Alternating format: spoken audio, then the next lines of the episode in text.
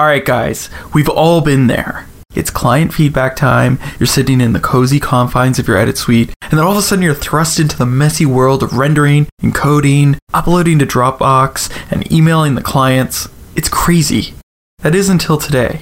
The Wipster review panel for Adobe Premiere Pro lets you send your edit to your clients without leaving Premiere. Wipster does all the encoding, uploading, sharing, and collating of feedback behind the scenes. Sit back and relax as the comments appear directly in your Premiere Pro timeline as markers. It's seamless, smooth, and speedy. It's a revolution in collaboration. To find out more and to install the review panel, head to wipster.com. So check it out. It's the Wipster review panel for Premiere Pro at wipster.com. What, in addition to the right equipment, does it take for the job of film editing? Welcome to the Cutting Room, the official podcast of AOTG.com, and today we have Christopher Tellefsen being interviewed by Bobbie O'Steen discussing Moneyball and Capote. Now, this was actually recorded back in 2013 at the Manhattan Edit Workshop's event Sight, Sound, and Story. And if you're in New York or you're planning on being there in June, then you gotta check out this year's lineup. They're about to release it, so I can't give you any secret hints here just yet. It's gonna be any day now. I believe they're waiting for NAB to be over to make that announcement. So you're definitely going to have to check that out. You want to go to sightsoundandstory.com to check that out. I'm pretty sure you're really going to enjoy some of the panels. They've really expanded upon what they originally started with, and it's pretty exciting. So this is an excerpt from a couple years ago, and we're actually going to be at NAB this week. So that's why I'm doing this excerpt, because I just didn't want to rush an interview to try and get it in in time. And while we're at NAB, we're actually going to be giving you updates and interviews from the companies on this feed. So you'll be getting updates pretty much daily. With that said, of course, I want to thank our sponsors this week, Wipster, wipster.io, check them out. And of course, I want to thank the Manhattan Edit Workshop for allowing us to use this. But without further ado, here's Bobbie O'Steen interviewing Christopher Tellefsen. Another true story, uh, Capote is the next clip we're going to show. Um, and this is um, your, well, I, what would you, your experience working with this director, um, Bennett Miller, was, um, it was, you also did Moneyball with him, Yes. and you said that you were you're very similar in the way your we, we're aesthetic is your is aesthetic and your and- your in terms of really um, working your ass off to kind yeah, of kind of hard. We kind of try to out hardcore one another. I guess. yeah that you just what would you say your your no, your sensibility and your your what what if you could articulate your similarities in terms of what you're searching for how you work together Well, a, a- a sense of truth, a sense of um of a textural kind of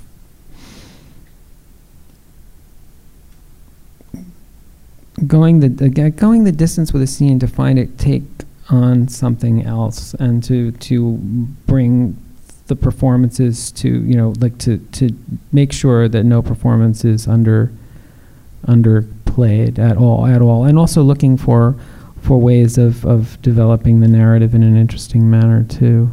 And what was your challenge with this particular character? With, with Capote? Well Capote. the the challenge was to, to you know to shape you know this incredible performance. And I knew and interestingly at the time there was another Capote film that was like they were, they were kind of competing movies which I had actually read the script and passed them. But um this like I was just I knew that Phil was poised for something really special and I was very excited to be working with with him. And he he really came through with a, an extraordinary performance and But you as that we you all also said, I mean, this is interesting editorially that the party scene was not originally no and and it, that's really interesting. Well, Um, the, um, what you gained by the, adding the that. film was very was very low budget. I mean, it was made for 7.5 and it was shot in 30 days in Winnipeg. They used Winnipeg because it looked more like Kansas in 1959 than Kansas.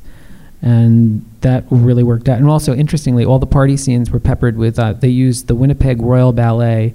So it was all the women and men in the party scenes are, are from there. So that was like their, their kind of, um, their pool of extras for the parties, and that worked out very well.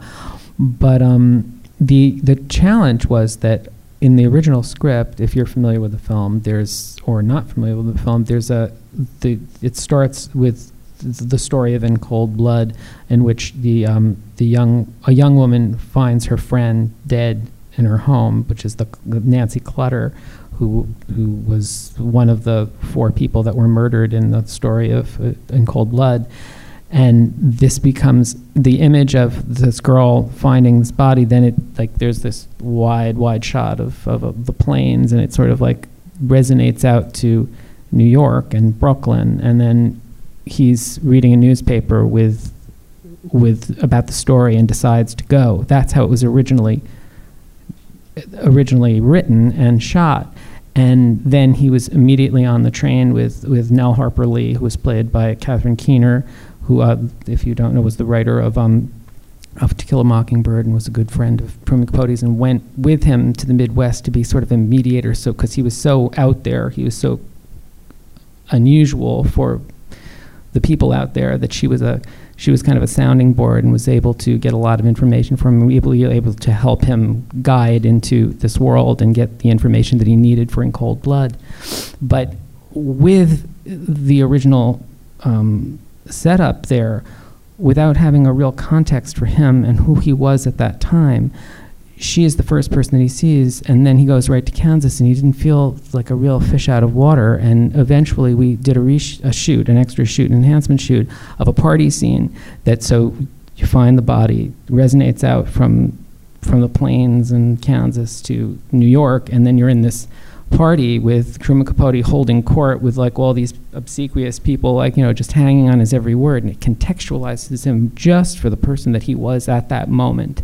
And then he reads the article, and then he sees Nell, and she sort of sees right through him, and you get the, get the point that she's someone who, you know, he can't charm, that she sees him for who he is. And then, then he's in Kansas, and he feels like a, like a fish out of water. So Because that was a very important contextual scene. Uh, Yeah. without it, it really, it didn't, it was, I was pulling my hair out trying to make things work in the beginning without that. Yeah, because he's in his element. Yeah, he's in oh. this sort of phony, you know, effete Yeah, world, like and then all of a sudden he's like, forced to kind of. ass.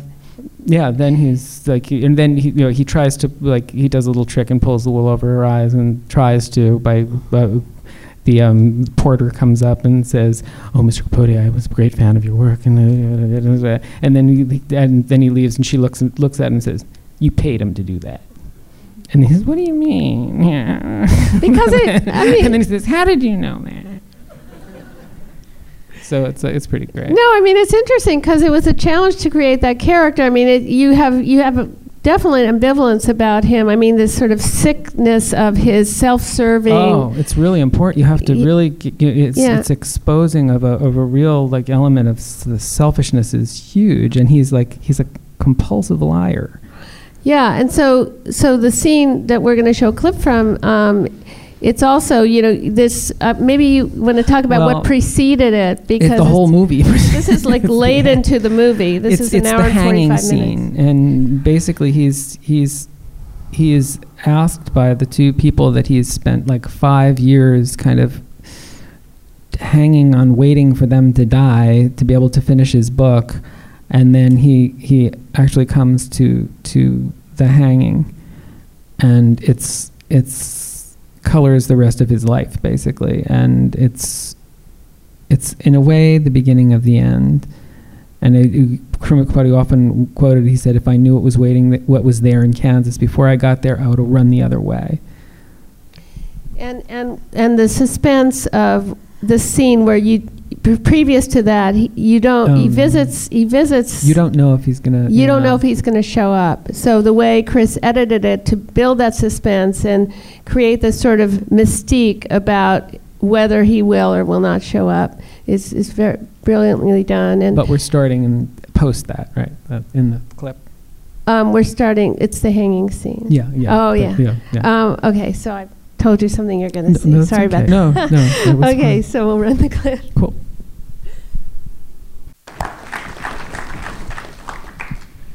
Bennett Miller did talk about how he loved the jump cut before the trap door opens. Mm, yeah, that's, And that's really great.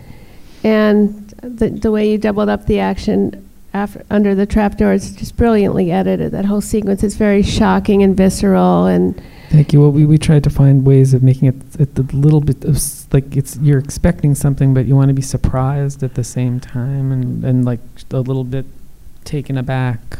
And his um, yeah his reaction, the double reaction, is very. mm, no. And and in this particular, the sound design in this thing, the Yeah, scene is yeah. remarkable. Ron, Ron Bo- Bochar did a beautiful job and worked worked very closely with us, and particularly the sound of the trap door that Mm. steel and wood, and Yeah. the silence. the silence. Now, what was your biggest challenge in, in editing this particular scene? The, the timing, you know, Yeah. the timing of getting everything at the ex- and like, it, it seemed one thing was clear was to to not show um, Truman Capote too early. To you know, because first he he shakes hands with the sheriff who's who's present there, the sheriff from Kansas, played by uh, Chris Cooper, and then you're so you're not sure if he's there yet. So that can, you know, and then we see his back. It really, you know, you feel it. You know, and you hold on that it. quite you hold on that quite a while. Yeah. Yeah, yeah, and a lot of the shots are held a little unconventionally long, Mhm. and you know, just not necessarily the way one would trip along with something. But you don't want to trip along with something when it's like you know the end of a life. So But the also the the that whole uh, issue of the, ap- the body, how the body responds Yeah, the- to the hanging and, the waiting. jerking and the, Yeah. the, the before you know, the waiting for it to they know he's dead. Yeah, so it's really beautifully edited, powerful scene. Um, um, now, how many years later was this? Moneyball was six Moneyball years, is this year. Six years later was yes, that? Six yes. years later, Capote was 2005, six. and it was you said like cutting 10, 11 capotes, The, uh, right? the- A million the- feet of film, oh, and it was crazy, and there was ex- exponential amounts of, of archival footage and the baseball footage, which you know we did have some help with the baseball footage because there's just so much of it, and we had to tell that story of the season. But um, the um, the scenes themselves were very heavily covered, and it was all shot on film. and this was a Wally Pfister shot it all on film. And There's a lot of film. brilliant Oh, cinematographer. it's just terrific. It- this was a this was a very um, very difficult film to edit eh, for various reasons. Can you elaborate the, on that? The shape Yeah. of the story is, is tough. You know, it's it's a hard, it's Yeah. it's a tough one. What um just some of the, the challenges and some of the um the aspects of what what occurred in shaping it and became apparent after a while. There, I just in the scope of the film, there was there was too much setup in the script. I we took out a, uh, let's say about four setup scenes in the very beginning, where he's talking to different uh, agents of the players who'd left. And he also had a whole scene with his current wife. And we after when when we started taking those out in the beginning we just we realized we really have to excise that character. And so we ended up taking out it wasn't a matter of performance it was a matter of um, he just uh, Brad's performance played more more solemn more more kind of lonely and effective with without a current wife and it sort of brought the, the sort of pathos of his previous relationship and the strength of his relationship with his daughter forward. And we ended on a moment when he really makes his decision at the end listening to his daughter's tape. So that kind of brought that to fore. But one very interesting thing that happened within that was that there was a very key scene that uh, Brad played with the character, the actress who played his wife, that was right after the 20th game, in which he's like, she's trying to console, she's saying, Oh, this is so great, 20 games, it's amazing, it's a record. And he's like, this, this is nothing. It's not, it's just a number and a record until until you win that last game. It's meaningless. And he was like inconsolable. And it was a really s- strong little improvised scene, but we had to because we were getting rid of the character, we couldn't suddenly have her there. So we concocted a scene out of pieces of another scene with Jonah and some images on the the um, holdover images from the 20th game and some of the dialogue from the from the dinner scene, but with the uh, sounds of the restaurant excised, and that worked in our in a screening. It worked really well. It worked with us for us. But we eventually then shot Brad's side of it, and he performed the within the scene. But we never reshot Jonah because the shots worked fine. But do you remember the scene where he's saying the 20th game doesn't mean anything? You're going to be judged by the. That was his. Uh, That was- so Brad's slide was shot like six months later or more, and Jonah's shots were cheated from a scene that comes later. And so when you, if you watch that, we're not showing that particular scene, but if you watch it, you'll notice that Jonah never talks in that scene because it's and just he's wearing the same clothes as the scene later, but it Yeah, it's matter. just cheated shots, but it, but it's a great But, uh, scene. It's, it's interesting though. You, you can get away with a lot, and continuity wise, it's like it's amazing what you can get away with. Like in a film that I had called Changing Lanes, there was a whole day that we took out in the beginning, and so we combined two mornings essentially, and the clothes were a little different, but nobody noticed. yeah, Mm. and and it was also, I mean, the, focusing on the jo- uh, Jonah's character Brad Pitt's really character. important. That was really important Their too. dynamic was what ran, what pushed the movie along, and made made the most sense. But you would never. I mean, I'm sure most people don't know that there were there was a wife there.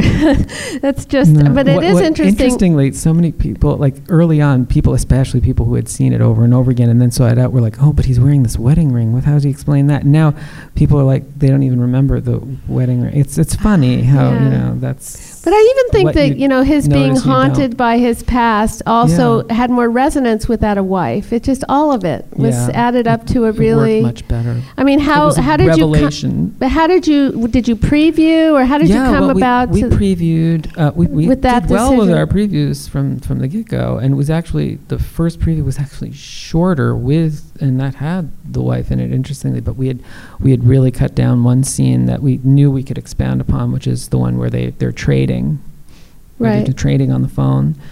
That we had a version of that that was like kind of half its length, its its final length, but we realized that people were so entertained by it and had such a good time with it. Even people that didn't understand what was going on there were just like enjoying the rhythms and Yeah. the and the uh, and the energy of it. So we we played it out fully. Eventually. yeah, and and yeah, it's it's it's really interesting how these those things evolve and. Mm. Um, so the scene we are going to show is the. Okay, I'll let you excuse me. set it Um, up. It's Yeah. the second scene with the with the scouts, and uh, it's just uh, it's a scene that I really feel very close to. I mean, I work, worked it to death, but uh, the wonderful thing about it is it just gets all of the information across very cleanly of what you know that this is like the end of one era and a beginning of a new one and his silent partner and Jonah's character is like is is wonderfully slowly comes forward and it's like this wave of resistance from the old school of the scouts to you know being replaced by computers essentially We'll talk about the editing, the choices you make after we run. okay. That was very heavily covered scene, and you said you made Yes. choices. Oh yeah. Well, the the what I really focused on were um, Wally Pfister, who shot the scene. Wally's a very dramatic cinematographer, and here he is faced with a scene of like ten old guys sitting around a table with a fluorescent light, and how do you bring that into something special? And there was a lot of coverage. There was a lot of there was the most striking angles were these raking profiles that in that you see all the characters kind of on one side and there was a lot of movement within that were just and the, the focus shifts in a very documentary wonderful way that were just like they were just tantalizing they were just beautiful. So that was what i was just always digging for everything that i could get within that setup because I, I was avoiding the straight ons and the simple overs in favor of that. But also, a lot of the the actor, the characters were originally um, hired as technical consultants and then used as actors. That wasn't originally the Yes, intention. yeah. Like and you thought that was gold. Oh, I gold, mean, absolute gold. Like the fellow with the hearing aid. That, that was an improvised line that you know. He was, uh, God. About God. it's, Yeah. it's so beautiful. It's and the guy with you called the dinosaur neck. Oh, the, he's um, great. he was- he- Grady. He's he- terrific. He's, an a announcer. Was an announcer, he but not a- an actor. He was in the world of baseball and then was in announcing. Actually, Bennett had met him on a commercial or something, and it was interesting because he, he said, you know, I'm going to do this film Moneyball. You're you'd be interesting in this thing. He said, you familiar with the A's? And then he started going on a, a rant against Billy Beane. He said, you're hired. You're hired. but the the consultants like like Phil Pote, the fellow who was called the the ancient mariner, the guy with the, the hearing aid, and the the um the uh, smaller man with the white hair to the left of uh, of Brad, they're they're real scouts, as are um, two other guys. And you were saying that you, you, you appreciate the aura of, of the non-professional Oh, actors. Some, very sometimes much there's so. That's right. I mean, there's you can get you can get a veracity and a reality out of um out of a, a, a kind of a non-professional performance that you know. Well, there's some some actors are are able to like completely get that artifice out like totally, but it's it's just even more. I mean, who could play that guy? You know, he's he's just amazing. What do you think is challenging though about because you have a lot of experience combining scenes where there are non-professionals and professionals? Well, trying to again kind of massage those two vibes together and Yeah. get them to to be in the same world for them not to feel as if like they're clashing. You know that they're they're uh, in the same movie. You know that's that's a I challenge. I mean, I'm just so aware when I watch that scene of the the the the, ryth- the internal rhythm of the, the words. You, you're, you're very much about performance and words and how you just you're so tuned in to the perfect comic timing and the way you set up Jonah Hill by cutting to him before the. yeah, he's and so great. just and the his it's- timing I, of I that felt bad when every- he lost weight because it's like Oh, his yeah. face is like this wonderful canvas. It's beautiful, like a drawing. Yeah. And and and and it, I actually appreciate his performance in that movie more than any other because Oh, of the oh, underplaying, because yeah. this, He, his he was- timing is so impeccable. Oh, he's amazing in it. Yeah. He really is. He took that on so seriously. And Jonah's a really, really smart guy, and he, he knew what was what was at stake here, and he played it to the hilt. I mean, Yeah. underplayed it. To The hilt. Underplayed, yeah. But you capture that too in the editing, I think. So that was Bobbie interviewing Christopher. So again, thanks to the Manhattan Edit Workshops for setting this whole event up. You got to check it out, sightsoundandstory.com. Thanks to Wipster for being our sponsors this week. And of course, thanks to Bobbie and Christopher for this amazing interview. Let us know if you're going to be going to the Sight, Sound, and Story 2016 event. I'd love to hear what you're expecting and what you're hoping to get out of it. But with all that said, I'm your host, Gordon Burkell. Thanks for listening.